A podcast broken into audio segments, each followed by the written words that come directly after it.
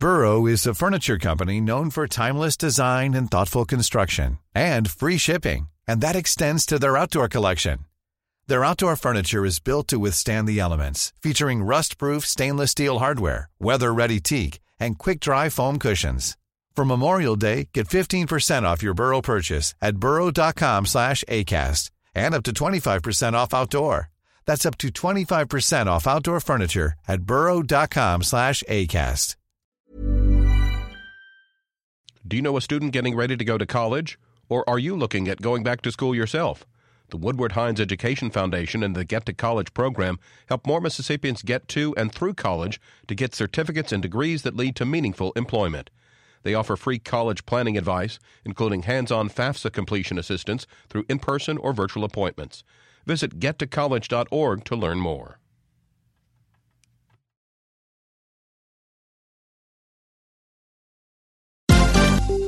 This is MPB News. Hi, this is Karen Brown. Thanks for checking out the Mississippi Edition podcast. If you like what you hear, click subscribe, hit like, or leave us a comment if your app has that feature. Then find other MPB podcasts by searching MPB Think Radio on your favorite podcasting platform. Thanks.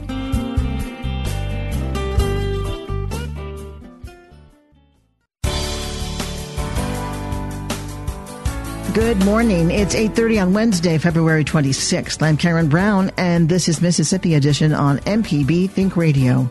On today's show, advocates for the poor and needy speak out against legislation to greater scrutinize TANF recipients and why some public officials are switching parties. Then, after a Southern Remedy Health Minute, part two of our conversation with John C. Brittain. That's all coming up.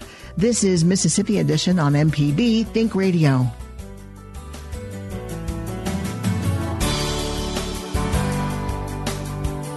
Some Mississippi organizations are speaking out against a proposed bill that would allow the state auditor to examine the tax returns of those who receive public assistance. Groups, including the Mississippi Center for Justice and the state NAACP, say the bill criminalizes the poor. They referred to the recent $4 million embezzlement scandal involving the former head of the Department of Human Services, saying it's providers who should be, it's the providers who should be investigated. Tangela Wade is the director of the Mississippi Justice Center. Mississippi Center for Justice is standing with the 12 other major nonprofit organizations standing here today to give voice in support of Mississippi's most vulnerable citizens. You know, three weeks ago, former Department of Human Services officials and their agency contractors were arrested for stealing millions. Should I repeat that? Arrested for stealing millions from the Temporary Assistance for Needy Families, otherwise known as TANF program. This is a public benefit program, public funds meant to help Mississippi's most vulnerable children and families. Instead of fighting fraud and abuse where it actually occurred and making sure that this never happens again, our elected officials are targeting the victims of Davis and New's fraudulent criminal activity. They are targeting the victims, our low income women, children, elderly, and disabled citizens who are in desperate need of TANF funds. Corey Wiggins is the executive director for the Mississippi chapter of the National Association for the Advancement of Colored People.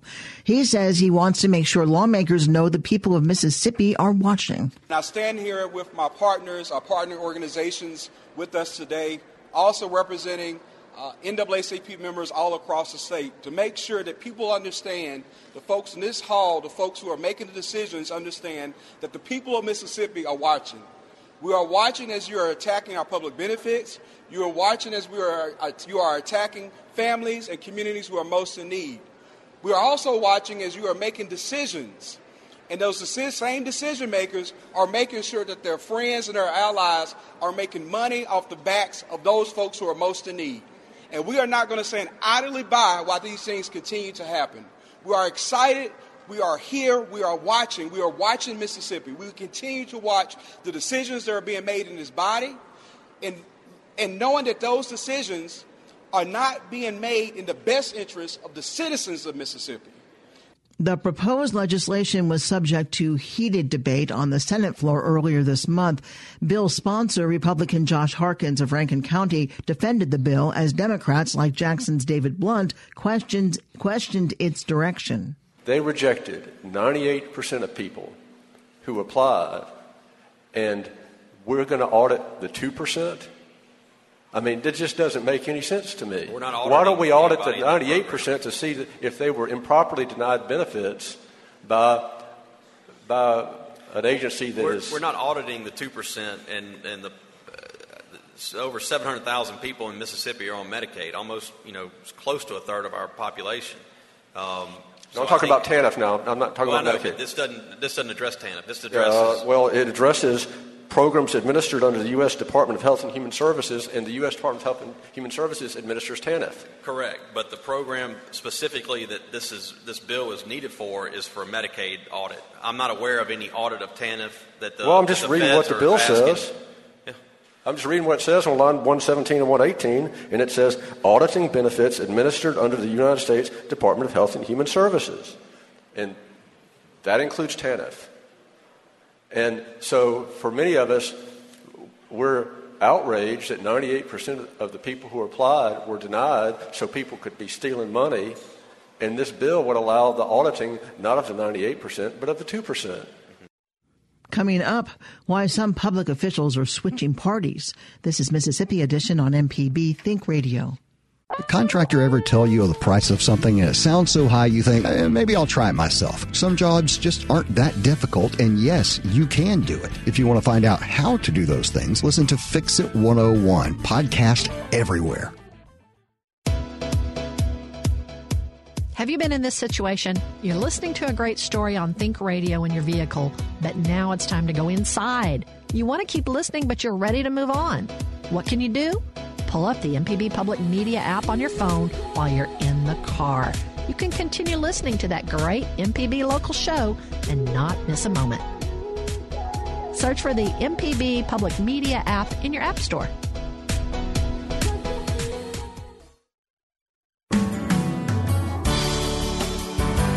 This is Mississippi Edition on MPB Think Radio. I'm Karen Brown.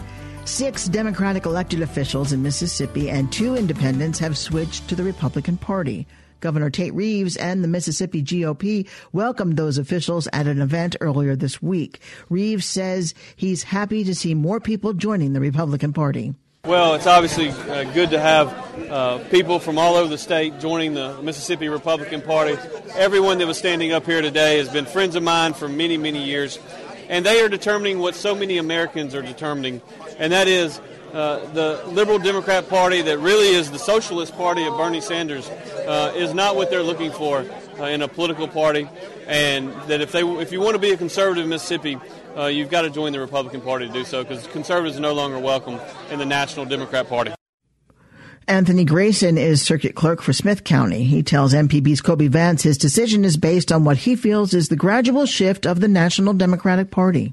It was a decision made more with my heart than my mind. Uh, I felt like that this was the best way that I could serve my people, uh, my friends, my family, and the Lord that I serve. And I felt like that being associated with the Democratic Party was kind of the direction it's going now was something that was affecting my Christian witness, to be honest with you.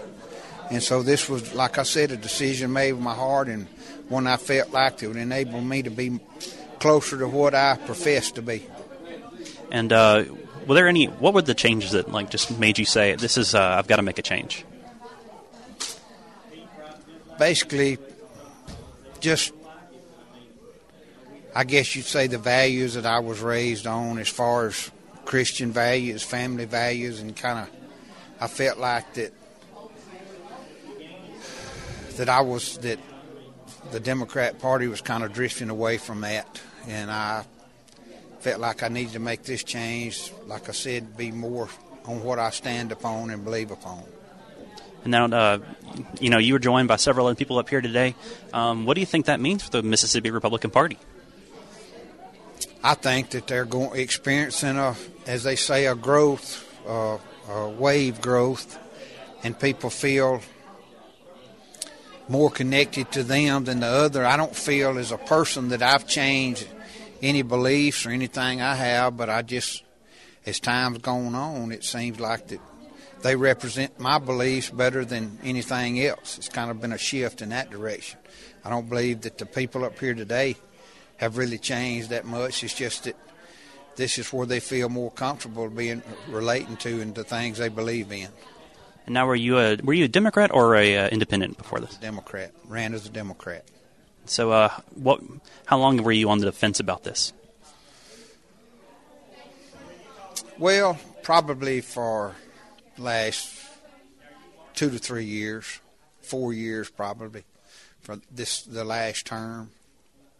And so, were there any major changes that you said, okay, well, that's something I need, I, I might need to start considering changing them for parties? I don't think there was anything major, just a gradual thing. Like I said, just what I related to and felt more comfortable with, and uh, felt like this better represented what I believe in and what I stand for. And now, for people that elected you as a Democrat and now you're a Republican, what would you want to say to them? I'm the same man that they elected. I got the same beliefs. Uh, my heart and soul is the same. I'm going to serve them to the best of my ability, as I always have. And this is just something that I felt like I needed to do to be true to myself and to them. Anthony Grayson is the Smith County Circuit Clerk and former Democrat. Democrats are expressing concern over the increasing influence of the Republican Party in state government. State Representative Earl Banks of Jackson is the executive vice chair for the Mississippi Democratic Party. He tells our Kobee Vance party switches are also something deeply affecting the legislature. We've had some people switch recently to the Republican Party, and they have switched in my opinion, because of the threats of the Republicans to redistrict them in districts in which they cannot win unless they're Republicans. Uh, the Republicans, of course, have uh, gerrymandered uh, numerous districts uh, and made some minority districts, super minority districts. Uh, you can take my district, for example. I'm up to like 85, 90 minorities, which I which I do not need that. Uh, Mississippi still votes by race. Race is a factor in the elections. And what do you think can be the long term ramifications of that kind of policy change? Well, the ramification, of course, is that it uh, promotes uh, the Republican agenda. Uh, they do it because they can get a majority vote in the House and the Senate, and they can get their legislation passed uh, we used to have more coalitions where we could vote on legislations, amendments that would help more people in Mississippi. Now we find it's a very narrow, very narrow uh, situations in which we can find any type of compromise. For example, the tax cut uh, that uh, Philip Gunn and uh, and Tate Reeves pushed through some years ago. That's over four hundred million dollars a year in tax cuts that we push, with about eighty percent of that money going back to out-of-state corporations who have not had any job growth in Mississippi, have not invested back in Mississippi, and in the job creations here. Mississippi has one of the lowest performing economies in the state of this America. One of the lowest. We don't have the job growth. We are below all of our neighboring states in the southeast. And you look at as failed economic policies of the Republican Party here in Mississippi. In November, Republicans in Mississippi gained control of all eight statewide offices, expanded their majority in the state Senate, and maintained a supermajority in the House. Coming up after a Southern Remedy Health Minute, part two of our conversation with John C. Brittain. This is Mississippi Edition on MPB Think Radio. This is MPB Think Radio. Mississippi is our mission.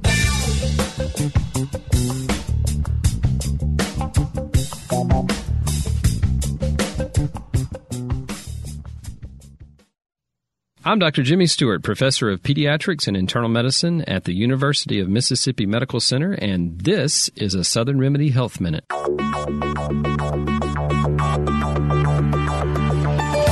This question in clinic from parents who have concerns about their kids and adolescents in particular on their social media use. So, what do we know about social media use and its effects? And I'll say right off the bat, we don't know everything about that. There's a lot of associations, which means we can't prove a cause and effect a lot of times. But there is a lot of evidence that staying on your phone or social media, things like Facebook, Snapchat, TikTok, lots of different things like that, it is interesting that uh, in the early to mid 2000s till today, we've seen a huge increase in kids and teens who come to the hospital with suicidal thoughts or attempts. It's almost doubled between 2008 and 2015 in the U.S. There's a lot of overdose rates for those uh, adolescents aged 10 to 18. Uh, they had previously been on the decline, and then something happened around 2011 to 2018, particularly among teenage girls. And although you can't blame it totally, I don't think, on social media, there are a lot of negative effects. There's some really good research out of Canada and the U.S. that looked at kids who spent more time on Facebook were more prone to negative states such as envy, insecurity, uh, the FOMO, the fear of missing out. That can really impact your mental well being. Now, do you need to just do without it? I think we're all linked up to certainly the internet for the rest of our lives. Most everybody uh, relies on that. But there is a lot to be said about disconnecting and having a healthy time that you can interact with other people, particularly if an adolescent. That is critical to an adolescent's normal mental development and behaviors, social behaviors develop during those times. And uh, if you're on social media and that's your main way of communicating, that is not a healthy way to do it. So, recommendations from Dr. Jimmy is talk to your adolescents about that. Ask them how they feel when they're on social media. Uh, but addiction to social media is a thing, uh, just something to think about. Uh, healthy uh, stepping back can be great, and it can help you. Uh, have some time to reconnect to your family and to others. For more health tips and medical information, listen to Southern Remedy each weekday morning at 11 on MPB Think Radio. No matter if you use an app to start your car or still have a flip phone, Everyday Tech can decipher today's technology for tomorrow's solutions. Subscribe now to the podcast using any podcast app or the MPB Public Media app. For Moments in Black History, we recognize Representative Alyce G. Clarke. Born in Yazoo City on July 3, 1939, Clarke became the first African American woman elected to the Mississippi legislature in 1985 best known for leading the efforts to get drug courts in Mississippi and the Alyce G. Clarke Mississippi lottery law approved. Currently, she is the longest serving woman in the Mississippi legislature. This has been MPB's Moments in Black History.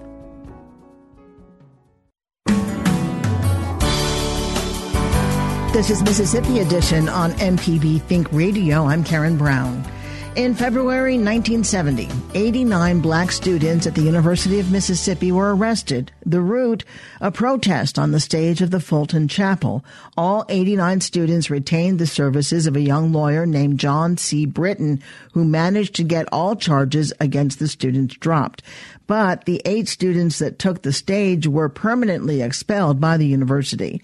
Mr. Brittain tells us about the effects that expulsion had on the students and what it's like to return to Oxford in part two of our conversation. The students were very bitter, and to this day, several students refuse to ever set foot on Ole Miss property. Some of the other students of the Ole Miss Eight went on to very successful careers by going to other universities. One student in particular, named Donald Cole, became an associate provost. He came back to the University of Mississippi where he obtained a PhD in mathematics. He was an associate provost here at the university for 10 to 15, maybe as much as 20 years. Another student went on to become a very successful municipal court judge in Memphis, Tennessee. His name is John Donald. In fact, John Donnell is somewhat the face of the leadership of the group. John Donnell came to the University of Mississippi in 1964, two years after James Meredith integrated the university. Donnell graduated in 1968 and he joined the United States Navy as a commissioned officer.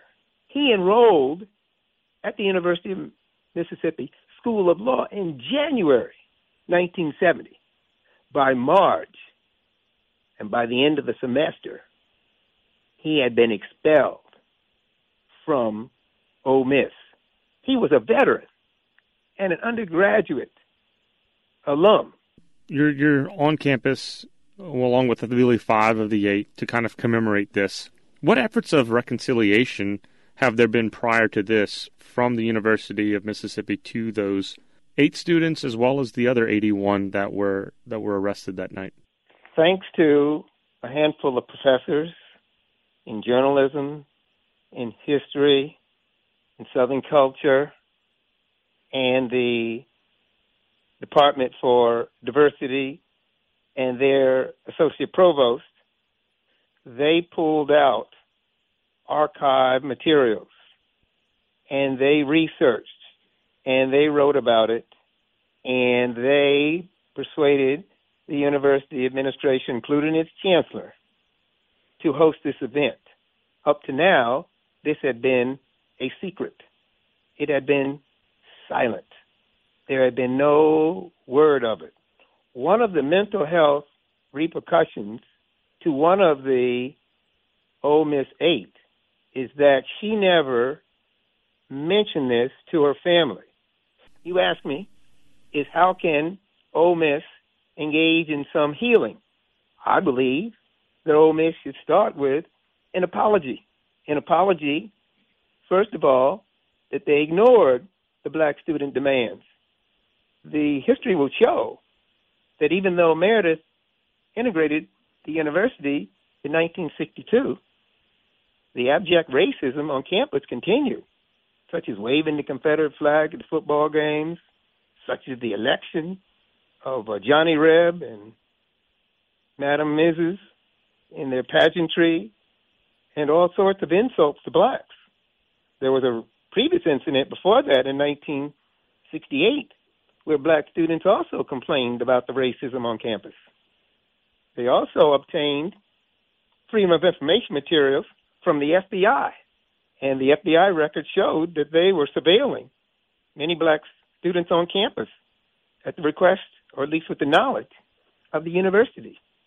And that led to these university faculty who uncovered this information in their academic work to make a suggestion that A, the University of Mississippi must disclose this information and show what they did, and B, they must engage in some kind of healing process. And that's the result of this uh, event. What's it like being back on campus 50 years later for a, a moment like this? I am very enthusiastic, very comfortable and excited about walking over campus and remembering when I lived in Oxford, Mississippi, in Lafayette County from 1969 to 1971. And I lived half of my work time on the campus because I stayed in the University of Mississippi School of Law Law Library doing most of my legal research with their comprehensive books before we had any electronic research. And I enjoyed working downtown on what they call the square, with the four roads entering from the north and south and the east and west. And so to come back 50 years later and to see many of these persons is a very warm reunion for me as the student's lawyer. John C. Brittain was the attorney for the Ole Miss Eight and is now a professor at the University of the District of Columbia School of Law. Provost Noel Wilkins offered, or Wilkin offered an apology on behalf of the university at a commemorative event held yesterday. Thanks for listening to the Mississippi Edition podcast from MPB News and MPB Think Radio. Don't forget to subscribe if you haven't already, and if your app lets you, leave a comment or review. We really do appreciate it. Remember, you can always get in touch with MPB News on Facebook and Twitter, and fresh episodes of the podcast are posted every weekday morning. I'm Karen Brown. Thanks for listening. This is Mississippi Edition from MPB Think Radio.